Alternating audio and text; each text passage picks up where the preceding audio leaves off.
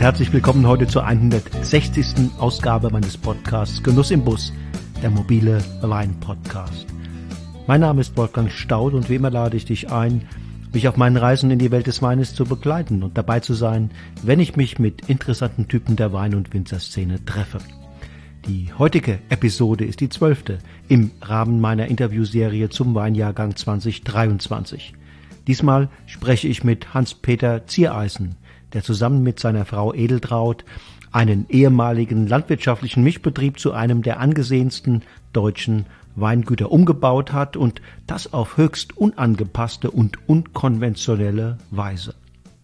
Die beiden leben und arbeiten in Effringenkirchen im Markgräfler Land, also im Dreiländereck Deutschland, Schweiz und Frankreich. Ihre Weinberge liegen hoch auf den Kalkstein-Ausläufern des Schwarzwaldes. Das Fundament dieser Berg- und Hanglagen besteht fast ausschließlich aus Jurakalk.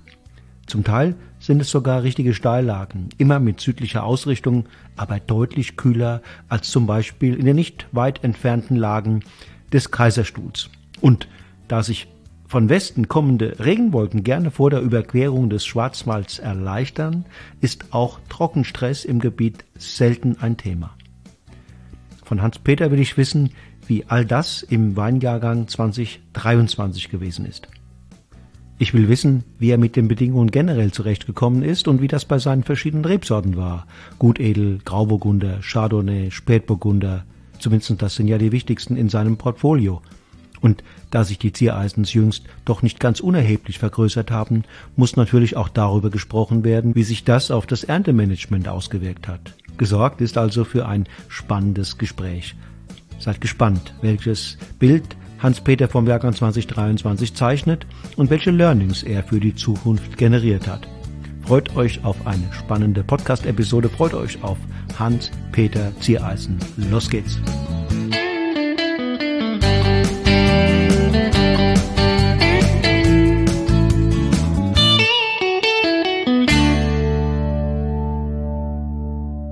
Lieber Hans-Peter, ich grüße dich ganz herzlich und sende frühabendliche Grüße nach Effringenkirchen im Markgräfler Land und freue mich, dass du hier bei Genuss im Bus zu Gast bist. Dankeschön. Wir wollen reden über den Jahrgang 2023, so wie du ihn erlebt hast. Die Weine sind im Keller. Ja. Und ich weiß natürlich, dass die dass ihr eins äh, gemeinsam habt, ihr Winzer, nämlich die Sorge um die Gesundheit der Reben. Und da gibt's ja im Jahresverlauf jede Menge Gefahren, die da lauern. Es gibt Rebkrankheiten, Schädlinge, Frost, Trockenstress, ja, ja. manchmal Feuchtigkeit.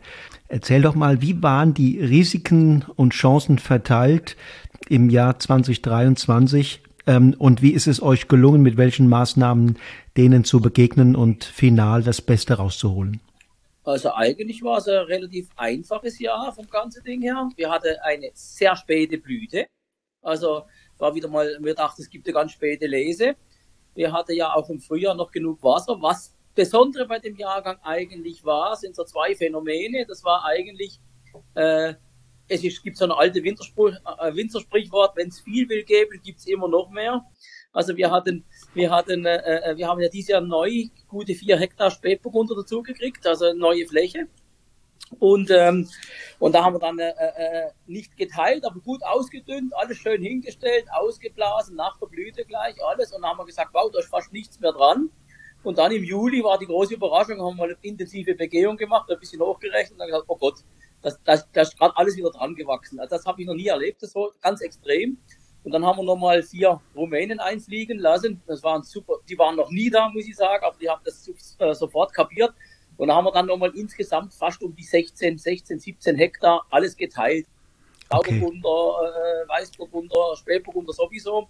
Und da war also wirklich noch über die Hälfte nochmal rausgeschnitten. Und das war also im Nachhinein gut.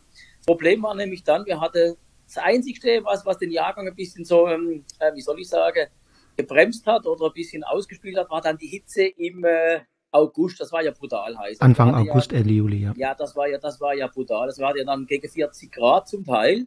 Und, ähm, und das war, ich habe den Reben angemerkt, dass ich halt dann war auch für die zu viel. Also das war dann einfach, äh, die sind ja da gehangen, alles so wie gekocht. Und ähm, hatte dann vielleicht ein bisschen auch zu viele Blätter, weil am Anfang dachte es wird feuchter. Das ist immer so ein bisschen äh, äh, mhm. äh, so ein Bonbonspiel. Ja. Aber äh, durch die Ertragsregulierung, muss ich sagen, waren wir dann eigentlich wieder früher dran wie erwartet. Wir haben eigentlich geplant, so 25, 27. September haben die Leute eigentlich so bestellt, dass es äh, müsste passen. Und dann haben wir doch, man, äh, unsere sind Gott sei Dank sehr flexibel, unsere Leute, konnten es da ein bisschen nach vorziehen. Da haben wir um den 15. rum haben wir dann angefangen, 15. September. Sektengrundlein war ein bisschen früher, aber das ist ja nie so viel, das ist nicht so dramatisch. Aber wir haben dann voll losgelegt um 14., 14., 15., wenn ich es richtig im Kopf habe, mit Spätburgunder. Mhm. Und das war einfach sensationell. Ich muss sagen, so schöne Spätburgunder hatten wir noch selten. Wir hatten nur ein Problem, aber nur beim Spätburgunder, sonst keine Rebsorte. Deshalb, es war keine Kirschessigfliege, sicherlich nicht. Wir hatten einzelne Bärchen drin mit Essigbefall. Okay. Und, und, aber wir haben das lang hin und her überlegt. Ich vermute über die Hitze, weil der Spätburgunder ja schwarz ist, der hat die, die Wärme oder die Sonne mehr absorbiert äh, und hat es praktisch, äh, ich vermute, da gab es Mikrorisse über die Hitze und dann sind die normale Mücken dran. Ja, und ja, äh, ja. Weil in der Hitze gibt es normal keine Kirschessigfliege. Das ist eigentlich, äh, eigentlich gar nicht äh, möglich vom ganzen Ding her. Und da hat man ein bisschen zu tun, aber wie gesagt, schlimm war es nicht. Das war also nicht jetzt äh, verfallt, es waren einzelne Beere drin. Die musste man ein bisschen wegzupfen. Und durch das, äh, wir hatten dann mehr Leute hier. Wir haben dieses Jahr das erste Mal mit über 35 äh, Leuten gelesen. Das war dann schon heftig mit zwei Gruppen. Und durch das waren wir schlagkräftig. Wir haben das dieses Jahr fast knapp 30 Hektar eingelagert in zweieinhalb Lokwochen und top, das war Top-Material, also wirklich wunderschön. Und äh, äh, eigentlich ein Jahrgang, wo man unterschreiben könnte, würde ich nochmal nehmen. Also wirklich äh, Moschgewicht, da hatte ich Angst, dass sie zu hoch sind.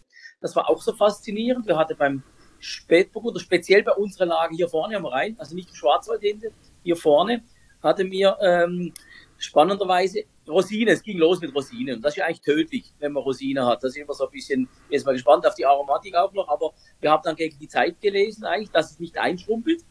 Und das war auch noch, aber nur die Spätburgunder sind geschrumpelt, die Grauburgunder nicht. Mhm. Ganz interessanterweise. Das war für mich so das, das, das, das Spannende. Und interessant war dann eigentlich auch noch, die Moschgewichte sind nicht hochgegangen. Das war für mich eigentlich so, ich dachte, die Rosine sind wir alles bei 105, 110, die, äh, das war zwei, 220 war das zum Teil so, wo man so aufpassen musste. Und wir haben eigentlich alles geholt zwischen 92, wir hatten 100, aber sonst 92 bis 97 war eigentlich alles also top. Der Schnitt jetzt so bei 4,95 sein, das ist ja ideal. Und ihr hattet keinen, keine Gefahr von Peronospora oder Oidium nee, in den Monaten? Nee, nee, Oidium haben wir, äh, äh, haben wir beim Chardonnay, also dieses Jahr gar nicht. Also letztes Jahr war da ein bisschen Problem, aber dieses Jahr eigentlich gar nicht. Wir haben dieses Jahr beim, aber es war ein bisschen gelernt vom letztes Jahr. Wir haben wir haben ja Chardonnay relativ neu im Betrieb, also mehr. Wir haben das äh, vor 30 Jahren angefangen, aber jetzt erst seit den letzten fünf Jahren eigentlich vermehrt gepflanzt. Und mit meinem neuen Kellermeister und, und Außenbetriebsmitarbeiter, der Max, der ist ja Geisenheimer, und der sieht dann, sag immer, seit ich, wenn du Geisenheimer einstellst, hast du Krankheiten, die er vorher nicht gehabt hat. und, ähm, und der hat das, wir haben das immer die Müller-Thurgau, die Chardonnay, die sind die empfindlichsten zwei eigentlich äh, äh, die haben wir dann immer zwischen den Spritzungen noch einmal mit, äh, mit, äh, mit Backpulver nochmal behandelt. Und dass mir da einfach, dass, er wollte einfach sagen, dass man da, das kostet nicht viel und ist äh, schnell, relativ schnell gemacht. Das sind zwei Hektar insgesamt. Und das haben wir dann zwischen reingemacht wegen Oidium und da hatten wir eigentlich, das war jetzt top bis zum Schluss, ja. Okay. Und du hast ja, du hast ja wahrscheinlich von den anderen Anbaugebieten, vor allen Dingen Pfalz und, und Rheinhessen mitbekommen, dass die nach dieser Hitze äh, im ja, Juli, August Regen. Regen. gehabt haben. Drei Wochen Regen und da. Nee, nee, war bei uns nicht. Wir hatten, wir hatten nach der Hitze gab es ein bisschen Regen, aber das müsste ich nachschauen, das war also nicht viel. Ein bisschen schön, ein bisschen Abkühlung und ein bisschen äh, klein, aber nicht viel. Also wirklich, das waren ein paar Liter. Und dann ging es in die Lese eigentlich los und bis, bis vor, ja, bis vor drei Wochen war es trocken eigentlich. Okay, und du hattest also keine Turbolese wie an anderen Orten? Wir hatten Turbolese, wir, wir, wir, wir waren viele Leute, es ging Schlag auf Schlag. Es, es, es hing natürlich dann auch schön, es war wirklich eine wunderschöne Traube und deshalb ging es auch schnell. Also wir waren, waren noch nie, das ist die größte Betriebsfläche, die wir je verarbeitet haben und die schnellste Lese, die wir je gemacht haben. Äh, ja, wieso so schnell? Liegt, lag das daran, dass du eigentlich gesagt hast, du hast jetzt dieses Zeitfenster und das nutzt du? Ähm, ich hatte Angst, dass es anfängt zu regnen, weil es überall geregnet hat. Das war ein bisschen die Angst hinter drin. Und das andere war eigentlich, das haben wir jetzt mit meiner Frau, wir haben das lang diskutiert, so ein bisschen mehr das burgundische Modell, sprich, bisschen Nerven behalten am Anfang, nicht zu früh anfangen und dann lieber mehr Leute. Also wir haben es dieses Jahr erstmal geschafft mit zwei Gruppen. Das war ja. die Organisation nicht so einfach, aber es hat jetzt gut funktioniert. Und dann mit zwei Gruppen haben wir brutale Schlagkraft. Also es war schon, äh, wir haben jetzt Gott sei Dank investiert in neue Abwehrtechnik und nochmal äh, Kühltechnik. Und da hatten wir das eigentlich alles im Griff. Auch die warmen Trauben waren innerhalb von zwei, drei Stunden waren die auf zwei, drei Grad unten. Und das konnten wir eigentlich, wir konnten in der Hitze lesen. Problem war nur für die Mitarbeiter. Also wir haben zwei, drei kollabiert fast. Das war, ja. also, das war schon, ja, äh, es, es, war warm. Ich, bin, ich war mal Kontrollgang draußen, bin ich heimgefahren, hat im Auto hat's 39 Grad angezeigt. Das war dann schon äh, heftig, ja. Und wenn du jetzt drauf guckst, was du im Keller liegen hast, ähm, was erwartet uns? Äh, also ich denke, es wird so eine, es ist immer schwierig, äh, was kommt. Es wird kein 18er geben, es wird auch kein 21. Wir werden irgendwo zwischen 19 und 20, denke ich, so, so vom, Bauchgefühl her. Wir haben schon die Reife, aber sie sind nicht so opulent, denke ich, wie 18 und wie die 20er. Sind trotzdem schlank geblieben, vom ganzen Ding her. Und äh, auch die Grauburgunder, das ist immer so was, wo die Moschgewichte gern nach oben rausbüchsen. Das war auch alles, äh, man hatte kein 100er, alles in den 90. So Mitte 90 war eigentlich alles. Und das ist auch ideal. Das sind so mhm. 12,5 12, 12, 7, das passt eigentlich. Das ist ja ideal, das ist eine Punktlandung. Und, und wir wollten das burgundische Modell in Zukunft und gesagt, wenn wir, wenn wir, mehr, wir kriegen jetzt noch mal ein bisschen Fläche dazu, nicht mehr viel, aber ein bisschen kommt noch. Und dann, äh, dass wir dann äh, äh warten bis an den Punkt und dann wirklich Schlagkraft, dass man dann schnell ist. Im Burgund siehst du das auch, die fangen dann an und dann geht's los von einer Parzelle zur nächsten, dann wird nicht mehr groß geschaut. Ja, ja. Und so wollen wir mhm. das in Zukunft eigentlich auch nicht das, das vier Wochen rumspielen ja, und da ein bisschen da. Und das muss ich sagen, das war als Generalprobe, das hat's wir, wir wissen jetzt, wir können die Fläche eigentlich von Hand lesen. Das ist wichtig, dass man, ich will keine Maschine, sonst machen wir kleiner. Ist das jetzt, ähm, Hans-Peter, burgundisches ja. Modell ist das eine. Das andere wäre ja auch, dass man sagt, Mensch, aufgrund des Klimawandels oder der aktuellen Herbstwitterungen ist es, wird das Lesezeitfenster immer kleiner und man muss deshalb schlagkräftig werden. Also, also Schlagkraft ist eigentlich nur, wenn, wenn, wenn's, wenn Wetter ist nur ein Problem in der Lese, ist Dauerregen. Das haben wir jetzt gesehen in der Pfalz und so, das ist tödlich. Das ist dann, dann äh, da, ähm, da kannst du nichts gegen machen. Sonst würde ich sagen, ist das alles nicht so dramatisch. Das Schlimmste mhm. ist Regen. Das war 2,6 so schlimm, sagen wir bei uns. Und, und, und da ist ja fast die ganze Lese, ist das alles kaputt gegangen. Aber sonst ist die, äh, äh braucht man nicht so schnell. Es ist einfach für, für, für uns selber, für, sagen wir, das Rumgespiele, dann da ein bisschen, da ein bisschen. Es ist am Schluss, wenn man sich sicher ist, und dann äh, muss man das eigentlich runterholen und dann passt es eigentlich. Also Schlagkraft heißt für mich dann auch irgendwann mal fertig werden und nicht, dass er sechs Wochen rumspiele. Ist für uns auch wichtig zu, im Keller und alles, das einfach dann, dann läuft es auch. Dann ist das eine, eine schöne Sache. Säure war gut? Äh, eigentlich im Großen und Ganzen bis auf äh, Grauburgunder. Aber wie immer, das ist immer Sorgenkind. Da war ein bisschen in, im pH so hoch. Der Rest war, die, die Spätburgunder waren eigentlich relativ äh, stimmig. Speziell die von Schwarzwaldin, die waren alle, alle top, die waren ganz gut, die kühleren Lagen. Wie war der Gutedel? Äh, Gutedel natürlich auch, äh, aber auch nicht so wie andere, ja, hatte mehr Säure. Also auch die, äh, der Gutedel, da war ich ein bisschen eigentlich enttäuscht, sag ich mal, von der Witterung her, äh, beim Gutedel, dass der nicht ein bisschen mehr geleistet hat. Also wir werden ganz leichte Weine kriegen. Also ich denke, die werden auch um die 10, 10,5 Prozent liegen vom, vom, vom Ding her. Aber äh, da hätte man vielleicht noch ein bisschen warten können vom Wetter her. Aber ob es jetzt da noch was gebracht hätte, weiß ich es nicht. Aber äh, es, sie waren reif, waren wunderschön gelb. Aber jetzt, da war ich ein bisschen enttäuscht vom Moschgewicht. Das war alles so so, so Mitte 70, so Mitte, Ende 70, so. Also das ist, aber das ist beim Gute gleich normal. Aber die physiologische Reife war gut, Aroma. Ja, das ist beim Gute nicht da. Ja, zwei ganz am Schluss gelesen. Das war am, äh, wann haben, haben wir den fertig gemacht? Meine Frau hat am 4. Oktober Geburtstag. Das war am, am äh, Freitag vorher. Das war sie hat am Dienstag, war am, das muss so um der, äh, ja, das war dann 30. 30. oder, oder, oder der 1. 1. Oktober, sowas. Haben wir fertig gemacht. Und chaptalisieren könntest du doch machen? Nee. Nee. Nee, nee, nee, nee. Machen wir nichts mehr seit, äh, ja, seit 2007 schon nicht mehr. Ja. Also Rot auch nicht. Wir haben jetzt die, die 21er, die jetzt dann kommen nächstes Jahr, die haben alle um die 11,8, die Spätburgunder 11,8 bis 12,2. Oder werden wir dies Jahr auch, denke ich, so bei die 12, 12,5 werden wir liegen. Wie bist du mit der Zeilenbegrünung umgegangen, als es so heiß war? Wir haben dort äh, komplett begrünt, also wir haben noch nie was anderes gemacht. Äh, wir haben halt äh, alternierend gemulcht und dann zum Teil noch gewalzt, aber mehr eigentlich nicht. Also offene Boote ist bei uns eigentlich äh, tödlich, mhm. weil wir äh, alles am Hang, Steilhang zum Teil und wir haben das früher schon mal gemacht, aber Riesenprobleme mit der Erosion. Wenn da mal ein Gewitter kommt, dann hast du nichts mehr da. Und das ist dann äh, deshalb wir, also wir machen immer mit Begrünung. Okay. Und die Laubwand, sagst du, hast du ein bisschen zu viel weggemacht, aber das weiß man ja. nicht. Ne? aber und das ist ja halt immer so diese, dieses, dieses, du weißt halt nie, was kommt, machst nicht weg und es kommt ein bisschen nässere oder, oder ja. schattigere Zeit, dann hast du äh, der Dreck drin, äh, machst ein bisschen, machst mehr. Das ist halt immer so ein bisschen, das entscheidest du, äh, äh, große C, wie es Wetter werden könnte. Und ich denke, wir haben dann, dann bei Teilparzelle, wir haben es dann nachher ein bisschen geändert, aber da haben wir doch ein bisschen übertrieben, denke ich. Es war dann ein bisschen so, ja, du musst ja immer aufpassen, die Leute, die du hast, äh, kapieren sie es gleich oder nicht. Das ist immer so ein bisschen, wenn du es selber machst, ist es immer noch mal anders. Aber das bringt man dann schon hin, wenn man die, die Leute ranführen. Da war es auf zwei, drei Prozent kleinere Lange. Und da war es doch ein bisschen nackt. Da haben wir gesagt, müssen wir ein bisschen umstellen. Aber äh, das war dies Jahr, glaube ich, schon, wenn sie richtig frei gehängt sind, war das nicht so gut für die Qualität, denke ich. Ja. Beim Spätburgunder wird es ein Jahrgang, der, der sich schnell entwickelt oder braucht er Zeit? Auch Zeit, denke ich schon. Die sind alle, was die haben, also ich bin ganz, äh, äh, ganze Schrobe, die Farben, das war wahnsinnig. Also die, die, die Farbausbeute, die sind wieder schwärzer wie schwarz, das ist brutal. Also habe so, so was noch selten gesehen.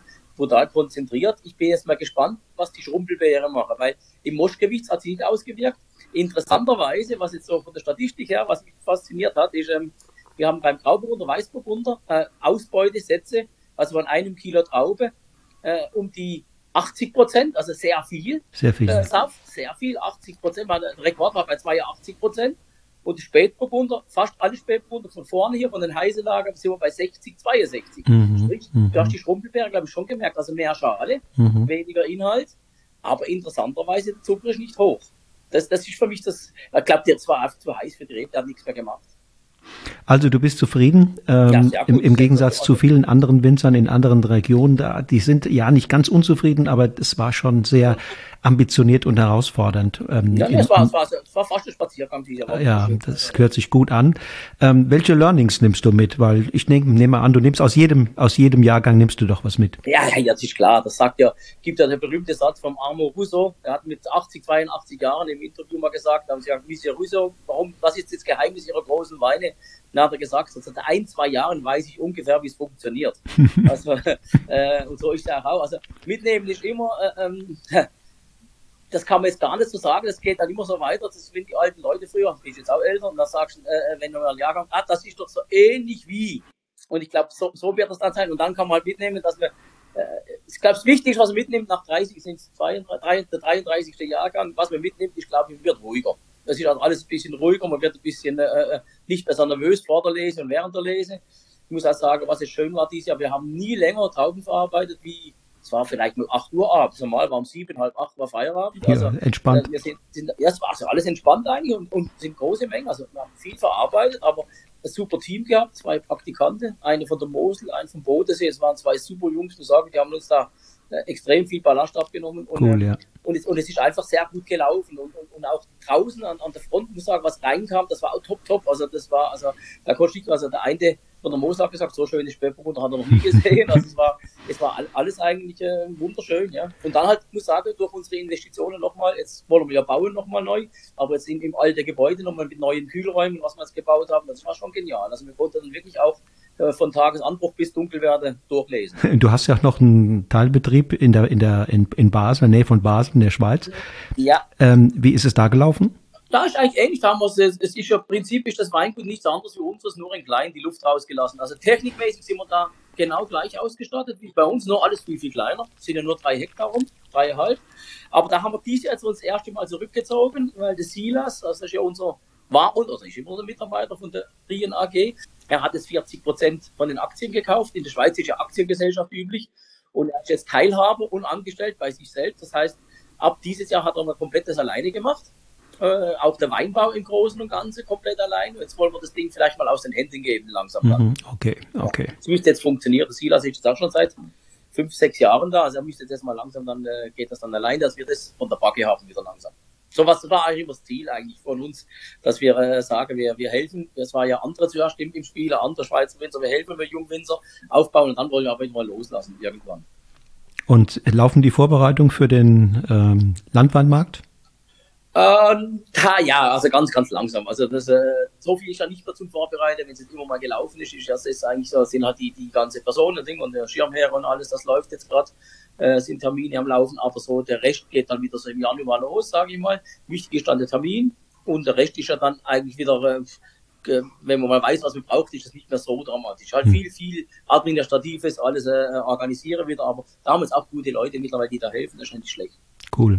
Hans-Peter, ich danke dir ganz herzlich. Vielen Dank. Schön, dass du dir Zeit genommen hast und das ist danke. natürlich frohe Botschaft, die da vom Markgräfler Land äh, hierher schwappt. Glückwunsch, sag ich. Dankeschön. Ciao. So, ihr Lieben, das war die 160. Ausgabe meines Podcasts Genuss im Bus, der mobile Wein-Podcast. Am Mikrofon war mit Hans-Peter Ziereisen aus Effringen-Kirchen im Markgräfler Land ein ungemein authentischer, unangepasster Winzer, einer, der immer seiner Intuition, seinem Bauchgefühl folgt und deshalb immer mal wieder auch aneckt. Was den einen Impulse verleiht und Motivation spendet, scheint immer auch noch viele zu irritieren. Historiker, die sich in ferner Zukunft einmal auf Spurensuche begeben, um die Entwicklungslinien im deutschen Weinbau zu erforschen und die einflussreichen Köpfe zu identifizieren, werden an Hans-Peter Ziereisen sicher nicht vorbeikommen.